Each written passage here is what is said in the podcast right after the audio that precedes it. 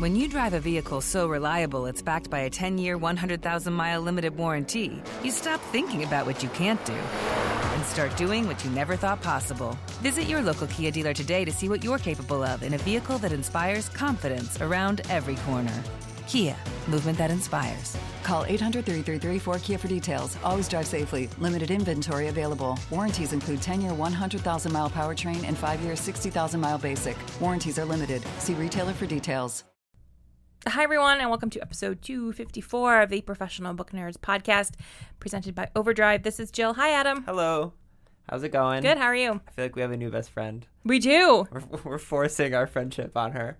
Um, She totally followed me on Twitter. Did she follow you as well? yep. Feels great. It does. Um, so we interviewed R.O. Kwon. yeah, we did. Yeah, we did. I loved this interview so much. We it wasn't this wasn't supposed to be Mondays. I don't want to say who was Mondays because I don't. It's not like I'm like m- moving them back. Right. Because I like this person less. Like R.O. Kwon's book, The Incendiaries, just came out last week, Mhm. and it's getting all the hype in the world. And frankly, I just don't want to wait to let you guys hear how awesome she is.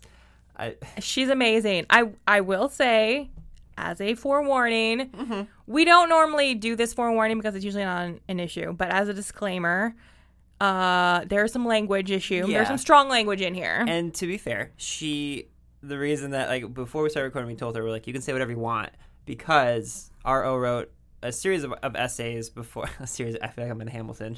R.O. wrote a series of essays compiling um, before her book came out. One is about if you look up any pictures of her, she has this incredible eye makeup that she wears below her eye, and it's a little. It, it's unique. It's not something you would always see. And she wrote an article for Elle, I don't remember. Maybe E L Elle E dot com. It's L. I'm such a boy. Um, she wrote an article for L about that, and then she wrote another one about how she represents herself as a woman, how she doesn't want to feel um, weak in society, and so she wears high heels all the time so that she can see people eye to eye. And she's like, I swear a lot because it's just the way. So because of that article, I told her I was like, say whatever you want, Right. And she, it's not like she overdoes it. She She doesn't, but I'm just letting listeners know. I just will say she's one of those people. You know, those people who are bad at swearing. She's good. she at is swearing. good at swearing. She says a few things in this that had both of us like cackling with laughter. It's so she great. is good at swearing, Yeah. but there is swearing. There's some swearing. Um, it. Oh, jeez. Honestly, if you're offended by swearing, you won't want to read her. You won't want to read her book. Um, so Yeah. that's an understandable thing. Um, or or Jill's book, which Probably you- not mine either. You still have the best I am- tweet of all time. I am not as good at swearing as she is, though. That's not your fault. R.O. Kwon has like a PhD in good swearing. It's amazing.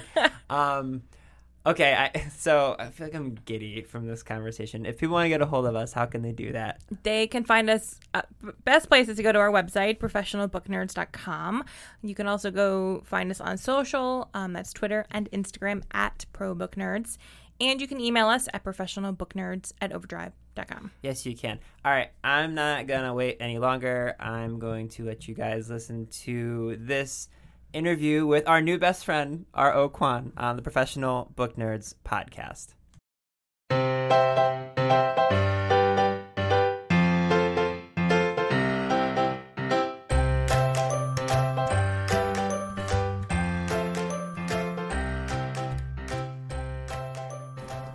Hey everyone, it's Adam and Jill again, and we are very, very excited to be chatting with R.O. Kwon, whose debut novel, The Incendiaries, is getting buzz all over the place. Uh, you've probably seen articles in Bustle and Paper and Vox and The Atlantic and The New Yorker, just to name a few.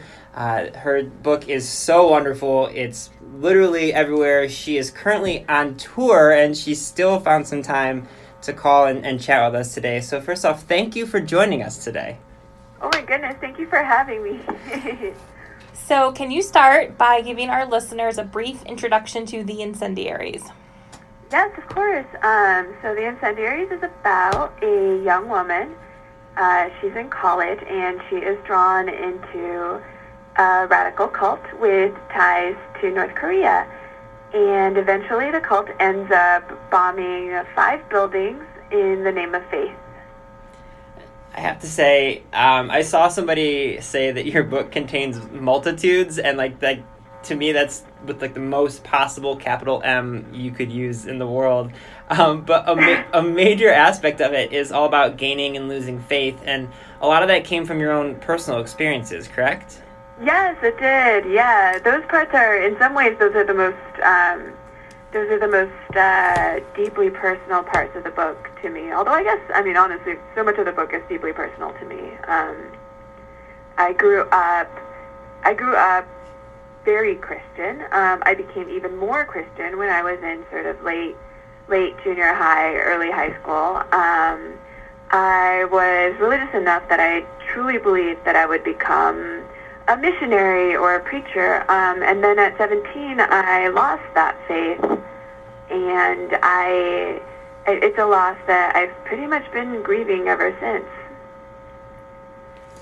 When you say you lost your faith at 17, was there something in particular that you would feel comfortable talking about, or was it sort of more of a gradual collection of experiences that led to that? It was much more the latter. Um, there was no there was no one triggering event. Um, for one thing, I I always read a lot. Um, I always loved reading and spending so much time in the heads of people who aren't me. Um, getting access to so many different viewpoints, it made it increasingly difficult to believe that people who didn't believe exactly what I did um, might be condemned to eternal damnation for just just because of that, because of those differences. Um, so that was one aspect. There, there's the problem of evil, which a lot of um, which a lot which which which leads to a lot of apostasies. Um, the idea that the problem of there being an all-powerful, omniscient, entirely good deity who allows so much pain and suffering um, to go on. Um, Dostoevsky writes, of course, very movingly about this, and that increasingly became a question that I that I couldn't that I couldn't quite resolve. Um, yeah, there were just there were just so many questions that I think they just built and built and built, and at one point they broke through. Um, and ever since, I've been I've I've been a stalwart agnostic. You have no way of knowing this, but you just quoted Dostoevsky to a massive Russian lit fan for me here, so points for you on that. um, but I I totally agree. Like, not to turn this into a like religious podcast, but I have always felt the same way. I was raised Catholic, and I wouldn't say like we were incredibly religious, but we went to church every week, and I always struggled with this this thought of like, okay, so if there's this omnipotent being, and we are here on this single planet when there's you know infinite numbers of planets, and like, why is this the one little marble in the sky that he chose to send his son? Like that stuff, I've always struggled with as well. I'm like, well, are there like does he have and is there an infinite version of his son that's going to these other places? And it does it definitely can get a little murky the more you think about it. Yeah exactly. Um and yeah and there and there are so many different religions too that offer so many different answers or um or or paths toward answers towards answers. And so yeah, it just it just became impossible for me to keep believing. Um, I would have stayed if I could. I Will, um, one of the one of the central characters in the novel, Will Kendall, he says that at some point that he would have stayed if he could, and I think, and I felt I very much felt that way. Um, I loved believing. I loved being Christian. I loved just being. I, I walked around in a miasma of love and joy, um, and I've never since known that kind of joy that isn't also tinged with the knowledge of its eventual loss. And I miss it so much, but there's no there's no going back, I think, once once one's left once one's left the garden. So given that, did you find it challenging to write about someone who's very much the reverse of that and is instead is becoming deeply religious? Um, that's such a good question. I'm not sure that I found that aspect of writing the novel to be particularly difficult. I mean, I found I found writing the difficult in general to be so hard, which which I guess which I guess every writer will say, right? That Mhm. writing's so hard. Yes. Um, but yeah, it it really did. It took me ten years, um, and I think part of what took me ten years is I was trying so hard to. I just I wanted it to be the truest version of itself it could be, and it's a novel, so of course I don't mean in terms of the facts. Um, I mean there there aren't by and large there aren't very many facts. It's a novel, um, but in terms of who the characters are and what the story is, and on the sentence level, um, the the logic of the sentences, and I did very much want to give witness to my own experience of faith, and so that means not just the the painful loss of it, but also the um, tremendously joyful, the tremendous joy I felt when I when I when I did believe. I wanted to, I badly wanted to convey some of that um, because I think a lot of people um, don't know. Well, a lot of people exist on one side of a faith spectrum. They know what it is to believe in, an, in a deity, um, in an all-powerful deity in a lot of cases, at least in the U.S. Um, and there are a lot of people who just have no idea and who have grown up um, without religion their whole lives. And I wanted to, I wanted to give witness to varieties of belief uh, for people who've only known, not just for people, but in a world in, in a country in which so many people only know um, one way of being or only have personally experienced one way of being. I wanted to um, to show one side what other sides could look like or could feel like. I know that you know a lot of authors and, and professors tell you to, to write what you know. It's like an oft quoted thing, but you know, with this experience being something that was such a huge part of your life and had such a, a effect on you know your your mentality and the way that you saw things. At what point did you realize that you not only wanted to write about this, but you would be able to? Like when you kind of, I sort of determined that you know this just wasn't the life you could lead anymore from a faith standpoint was it kind of immediate that you said like okay i need to write a story like this Um, I'd say it was more. Um, that's a good question. I'd say it was more the opposite way around. I I think I knew that my first novel would in some way grapple with um, with these questions. Um, and to extend that answer, honestly, I've never been.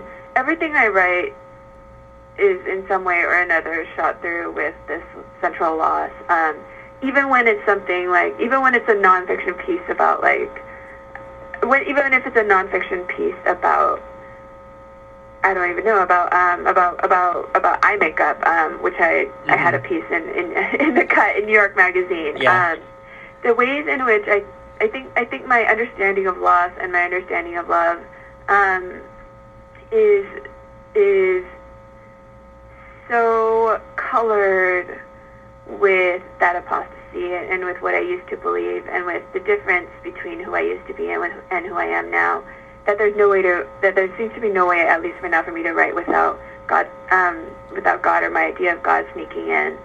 I I joke that I I would really like to write just like one fucking story without God sneaking in there. Um, and then and then I always you know I start making it partway through the story and then I just start being like oh no something's missing. oh man and then it's always that motherfucker, you know. oh god um, that's so funny yeah, it's happening again with my second novel, which I, I really, really wanted to write a second novel without, um, without my idea of the Christian God making making his way in. Um, but, but no, he's he just slides back in. oh that's fantastic That is amazing. Um, you sort of touched on this a little bit with one of your previous answers, but with this novel, you give such a thorough view of extremist religious cults and how they can mold someone's mind. Was that one of your goals then? I mean, it sounds like that was one of your goals, but did you really set out to help readers better understand the way these types of people approach the world? Yeah, absolutely. That was that was um, important to me. So th- thank you for saying that because I so often when so often when faith motivated terrorists um, commit an atrocity, so you know they they set off a bomb, they they blow something up, um, they they kill people. An immediate answer I think that people are reached for is I don't understand these people. They're monsters. Um, how can this how can this happen? And, and there seems to be a language. There's often a language of a language that indicates that these people exist absolutely beyond the pale of comprehension. Um, and I wanted to I wanted to shed I wanted to try to shed some light on how on how people well I, I just to, to put it differently um, I'm not I'm of course not the first person to say this but I, I, I don't think that most people walk around thinking of themselves as comic book villains um, and I, I, I generally tend to hesitate I, I, I hesitate to generalize but the characters in my novel certainly aren't walking around thinking of themselves as comic book villains. Um, they, the characters in my novel, in a lot of ways, truly believe that they're good people um, trying to do some good in the world, and in some ways, they feel that they're acting out of love, even when they're committing acts that a lot of the rest of us um, would find to be reprehensible, perhaps even unforgivable. And I was interested in that. I'm, I'm very interested in those disparities between how we see ourselves and the stories we tell ourselves versus how um, the rest, how other people might see us. That's oh man, that's so interesting. Um, from a mental perspective, I'm really I'm really curious. Do you think that thinking about this and, and, and writing about these aspects of your life every single day do you think it's helped you deal with the loss of your faith, or has it made it more difficult to embrace that aspect of your life? Yeah, um, that's a good question. I think, well, uh, uh, something that was so strange about writing this book, um, the uh, the Incendiaries, is that I spent so much time with um, with the Bible, with 17th century, 16th century mass music, with um, reading of religious thinkers. I was spending so much time reflecting on this God in whom I don't believe. Um, and and I, I feel and it's possible. I wonder sometimes if if this if that this is one of my last ways of being with of being with this God whom I don't believe in, who I don't think is real, but who in some ways I haven't, I don't think I've stopped loving. Um, and I think a lot about how grief is, you know, grief can often be it's a, a continuation of love. Um, and love doesn't necessarily end because the object of love has become unavailable. That love can go on, but it's it, but that love is, is it can't be given anymore because that that object is gone or that object is. And so um, I'm starting to think it's possible that I am going to continue to grieve this loss for the rest of my life. Um, and maybe that's, and maybe it's not that I've made my peace with that. It's more, I, maybe I'm, fighting that idea less than I did at the start. It's really interesting. Um, part of the novel, we should point out, how deals pretty heavily with um, the country of North Korea and you have family connections to there, correct?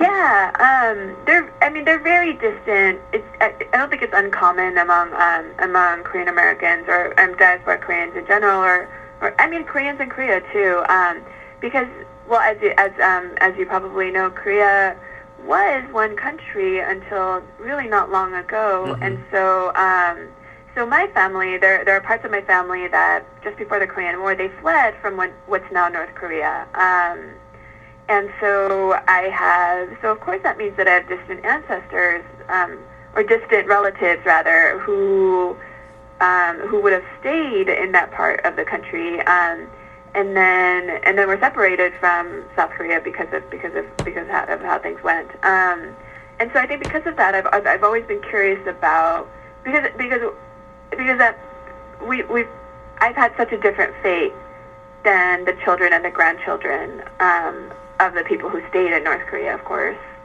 And so because of that, I think I, I, I feel um, such, I, I wonder so much about that. And I, I think I, said while I was working on this book, I was reading a lot about North Korea because there was that sort of longing for something I don't know about and can't know about. Um, I will say though that that that was it was it was a priority to me that well I didn't intend for North Korea to make its way into my novel. Um, it sort of snuck in there. I think because I was because I was so um, because I, I because I was thinking so much about it. And when John Leal, my cult leader, started taking on a North Korean past, it was important to me that I not make claims about this place that I had never been to and that most people have never been to.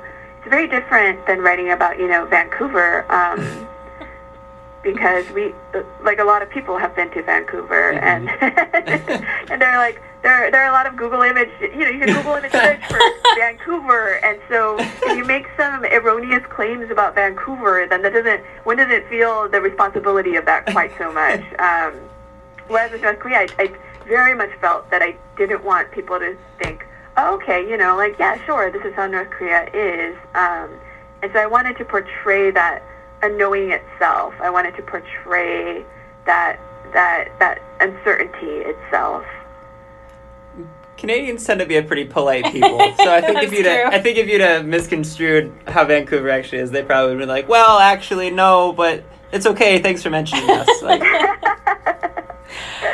So with um, with the scarcity of news that comes out of that area of the world, and knowing that it is most likely heavily edited before anyone you know sees it or hears about it, how did you go about dealing with that aspect of the book? Um, well, I let's see.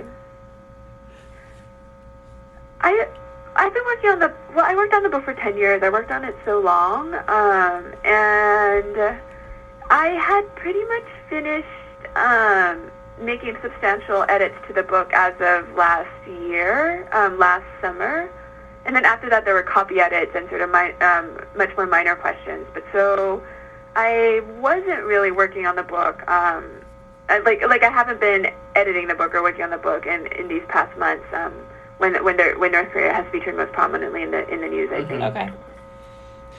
okay, all right. We were, I was just That's curious. fair, I was yeah. just curious because yeah, it's like, well, there's so little Right. information that we get out there, and it is Yeah. always just like, here's a I will military say that, I mean, I mean, recently in an interview, somebody was asking me like, well. Tell us your opinion of um, of the summit in Singapore. Oh, um, God. and I just like I like shied away from the question, and I was just all I said was um, I you know I've read some news articles. I'm sure you have too. Um, I'm serious. I'm, I'm truly not an expert on on these matters. Um, you don't want my political opinions. Uh, my political opinions are that 45 is terrible, and we should all. Um, fight him with what we have, um, but that's not very special. that's not unique. Um, so yeah, let's talk about something else. Was, was pretty, has pretty much been my approach to. Uh, I love to- the, I love the idea of someone being like, "So you wrote a novel? Give us your five biggest geopolitical points from Southeast Asia." Like, good Yeah, God. exactly. Oh, my I think that happens a lot to. Um, I don't know. You know, like I, like I have a friend who's um, a Lebanese American novel, and he's often asked like his, his his opinions about what he thinks about like the like the prospects of like peace in the Middle East. And Oh, Jesus. and yeah, and, you know, we're novelists. Like we. Yeah, I I feel like that would be if like if one of us traveled again. We're from Cleveland. I feel like if like one of us traveled to like Europe and someone's like, "What are your thoughts on the economical situation in, inside the southern part of your country?" It's like I don't uh, know. I got nothing. Th- Please don't ask me those questions. Yeah, yeah, yeah. Like, if I, like I don't know. I read an, I read an, I, I I read a piece in the Times last week. you probably read it too. yeah, yeah. Let me now quote you a thing that you've probably already seen. Um, So, uh, getting back to your book a little bit, um, you created several characters that they're really captivating and they're really interesting, but to be honest, they're not the most likable characters in the world. Um, did you ever worry about like readers not really having someone particular to latch on or like root for, or is that just something where you just want to write a story where you're like, listen, this is the story. Not everyone can be entirely wonderful. Here are these people. Ah, that's such a good question. Um, I mean, I'll put it this way. I love those characters. Um, I love all of them, which might sound possibly strange, given one of them is a extremist cult leader. Um, but I love so um, a writer I love, and he he was he wasn't as my mentor from grad school, Michael Cunningham. Um, he said something often that I think about that we must love our characters as God does, and not more. Um, and I think about that a lot because it means for me, I'm I'm very much not a top-down writer. Um, I don't like I don't want to play like puppeteer and make my make my characters dance. Um, I follow my characters. I try to find out. I try to learn what they want, what they're going to do next. Um, I really follow them on like a sentence to sentence level. I'm very interested in the logic of sentences, um, and so I. It was it was more that I had to not had to. Um, it seems the only way I can write is by letting my characters be who they're going to be. Um, and I don't feel as though I necessarily have a choice in the matter. I just have to talk about how much I love Michael Cunningham for a moment. oh, that's amazing. Yeah, he's so wonderful. Um, I yeah, he's he's full of wisdom too. I have no doubt. I have no doubt. Now, um, we do have to talk about a piece that came out. Was it yesterday? I think it was yesterday. This is very important for us as as book lovers. Um, it's about the book spines. I, I was and I and I even I tweeted I tweeted at you. I think it was with the podcast. I don't remember if it was my own Twitter handle or if it was the podcast, but I was so ready to yell at you, and then I read your article and I begrudgingly understood. But you are one of the people, and I'm gonna see say the people who.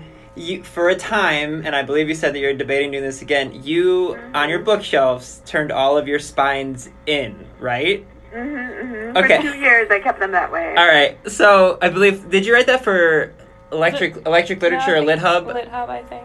Is it? Yes, it was for LitHub. Okay, so everyone go check out the article on LitHub. But like, if you can, like, just do you want to explain to people why you do this? Because again, I was so ready to like online fight you, and then I begrudgingly accepted your reasoning. yeah, my twi- my mentions have gotten a little heated.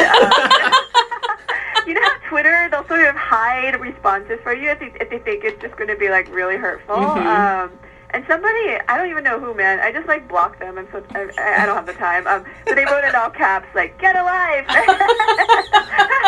oh my god! And there's been like serious hostility, way more so than when I've written what could be contentious pieces that, that grapple with like questions of like gender and race. Like it's been it's been pretty interesting. Um, so it was a gradual thing for me. Um, I was just staring at. I wrote in front of my books, and I was staring at them, and they just kept like they just kept distracting me. Um, and this, this is what book spines are supposed to do, right? They're supposed to catch your attention. That's presumably what publishers want. Um, and so I turned around the ones that were just in front of me. I knew exactly where they were because I've been staring at them for hours, hours each day um, while I worked. And then and then I found that I wanted to do it to the rest of the bookshelf so that it would be uniform.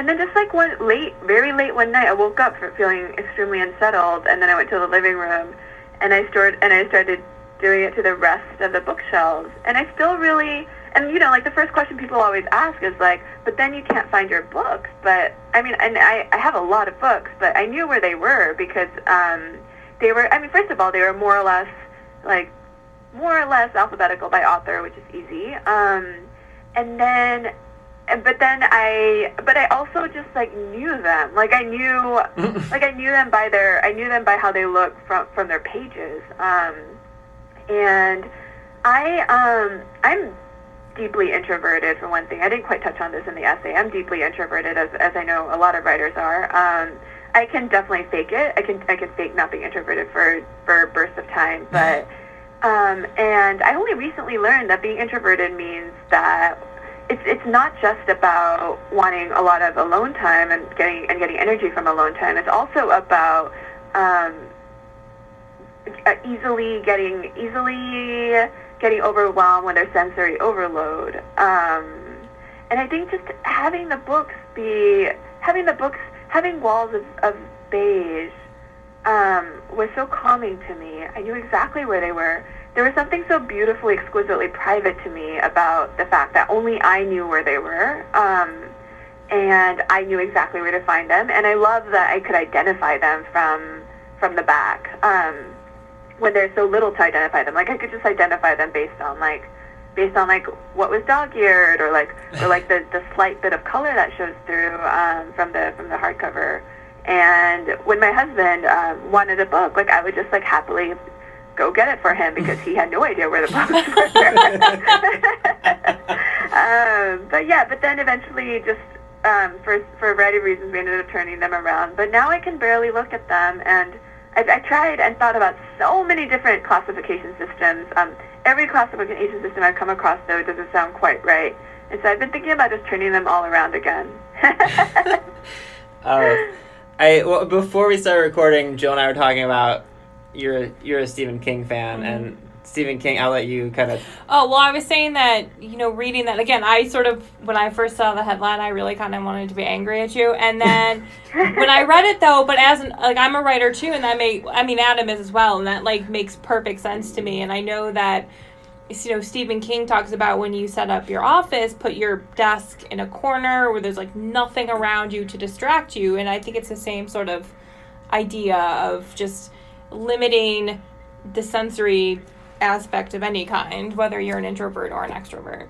Mm-hmm. Yeah, like we have in my apartment, we have nothing on our walls, um, and in my where I write, I stare at a I stare at the a totally blank sort of off-white wall. Um, if I'm traveling, I, I very much need to not be by a window. I can't have like a mirror or pictures in front of me. Um, I'll like I'll like move around things in the hotel room so that if I'm if I'm writing, I have um, I have just wall in front of me, and I think it is like there is something about when I'm writing. Um, I get so absorbed, and I need zero. I, I need I need to be in a world in which I have zero distractions to the extent that that's possible. Um, so that the rich panoply of what I'm working on can play play itself out in my own mind, and yeah. Man, that is such a good sentence. That is. Oh, our, again, I like I said, I, everyone go check out the article. I was so ready to be mad at you, and then I was like, fine, I get it. I, well, there's some people mad at me. There's uh, on Twitter. There were some people mad at me, like total strangers were just tweeting at me. hey man, people love their people love their bookshelves, man. They I, do. They do. All right, so at the end of our podcast, we like to do what we call the Nerd Nine, which is just nine lighthearted questions that not supposed to put a lot of thought into them. They used to be rapid fire, and then the answers never came rapid fire, so our listeners kept yelling at us for calling them rapid fire. Um, so the first one is, what's the last book you finished reading? Oh man, the last book I finished reading. Let's see. Um, well, I just reread um, Rachel Khong's Goodbye Vitamin, which is a book I love. But I just reread it because I was um, talking about it on. Um, I was talking about it on another podcast. Um, so many, so many damn books where they have you, where, where you spend the second half of the podcast talking about another book. Hmm. Oh man, that's a good idea. That was a good idea. Damn it, we should have had that idea. um, what's your favorite place to read? My favorite place to read. Oh, I'm I'm pretty indifferent to place. I'll read anywhere, but um, I do love reading in bed. There's something so luxurious about that, right? Like it's lying in bed, mm-hmm. reading. Hours can go by, um, and I have blackout curtains, so um, oh. so just like hours can go by without my noticing. Uh, do you remember the book that made you fall in love with reading? Oh, it's so hard to remember. It was it was it was way back when in terms of like in terms of when I was a tiny child, but um the first book I remember just like just falling head over heels with as a as a child that I that I kept loving as a as an adult um, is Portrait of a Lady by Henry James. Mm-hmm. Um, and I don't know. I, I read that when I was quite young, just because my family had a lot of um, English language books just lying around the house that I would read um, without knowing what was without knowing what I was getting into. But I read that book so many times, and each time it gives so much to me. Um, it's such a rich, beautiful, terrifying, intelligent book with mm-hmm. um, with with one of the most truly frightening um, villains I've ever come across. Uh, what's one place you'd like to travel that you have not yet been to?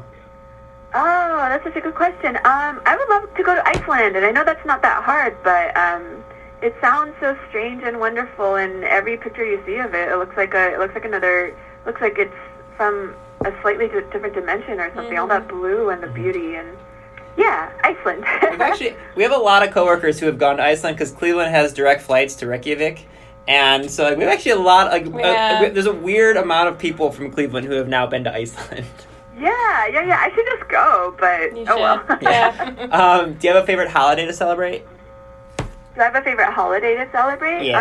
Um, to be honest, and this is this is such a um, this is such a killjoy answer, but um, I don't like disruptions in my routine. Um, and when I was working on this novel, it, it hasn't quite been true these past few months as I've been gearing up for um, the novel's publication. But when I was working on the Incendiaries, I worked on it pretty much every day, including all holidays. Um, and so I actually sort of dislike a lot of holidays Mhm. because they get in the way of it's harder to it's, it's harder to work on my or people people very understandably um, my loved ones resist when I try to you know spend hours on my novel while on like Christmas Thanksgiving but Uh, all right, that's fair. Um, are you a coffee person or a tea person? Coffee person it's more effective and I love all the studies that say the more coffee you drink um, the longer you'll live um, if that if that's true, I am going. I'm basically a cyborg. I am Yeah. going to live forever. Yeah, if that's true. exactly. It's so great. They're like, have six cups of coffee, you'll live even longer. And I'm just like, oh, okay, yeah, I'm down for this. uh, are you a cat person or a dog person? oh, this is impossible. I love both. I love both so much. Um, I grew up with five dogs and a cat, so we had a like a mini menagerie when I was growing up. All right. Well, you just made us both very happy. So that's a. I'm a I'm a dog person. Jill's a, a cat, Cat person, person. So, um, do you have a favorite food?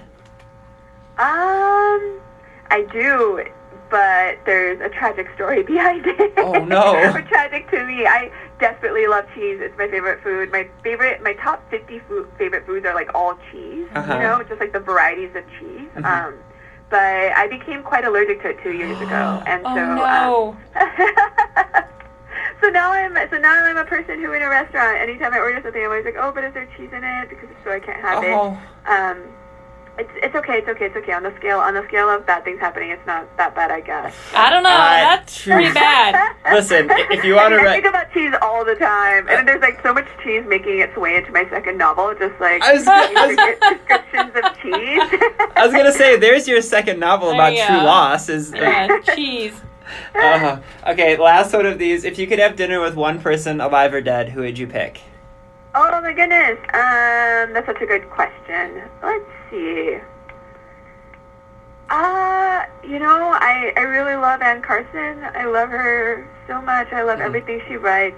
But I think I'd get so anxious about talking with her that I would love more to just like invisibly and creepily sit on the edge as she like talked to somebody else. Oh, that's amazing. That's that's a really good answer, actually. Yeah. um, okay, last question for you. What do you hope that people take away from reading The Incendiaries? Um, you know, I, I don't think I have such um, explicit intentions with the novel. That said, with what I said about um, wanting to portray diff- varieties of belief, um, I hope that I hope that I did so in a way that people that people do come away from the novel um, having um, perhaps um, perhaps enlarge their understanding of what of what religious experience can be for other people. Um, and yeah, I hope to. I, I did very much hope to bridge bridge the sort of imaginative chasms between varieties of religious belief. That's awesome. R.O., I know you are in- incredibly busy. You're traveling all over the place. Thank you so much for taking time and chatting with us today. We really appreciate it. Yeah, of course. This was such a joy. Thank you so much for having me on the show, and I'm excited to. I'm excited to hear it. Readers can sample and borrow the titles mentioned in today's episode from Overdrive.com, and our library friends can add these titles to their collections and marketplace. Hey guys, it is Ryan. I'm not sure if you know this about me, but I'm a bit of a fun fanatic when I can. I like to work, but I like fun too. It's a thing. And now the truth is out there. I can tell you about my favorite place to have fun Chumba Casino. They have hundreds of social casino style games to choose from, with new games released each week. You can play for free anytime, anywhere. And each day brings a new chance to collect daily bonuses. So join me in the fun. Sign up now at chumbacasino.com. No purchase necessary. Group. Void prohibited by law. See terms and conditions. 18 plus.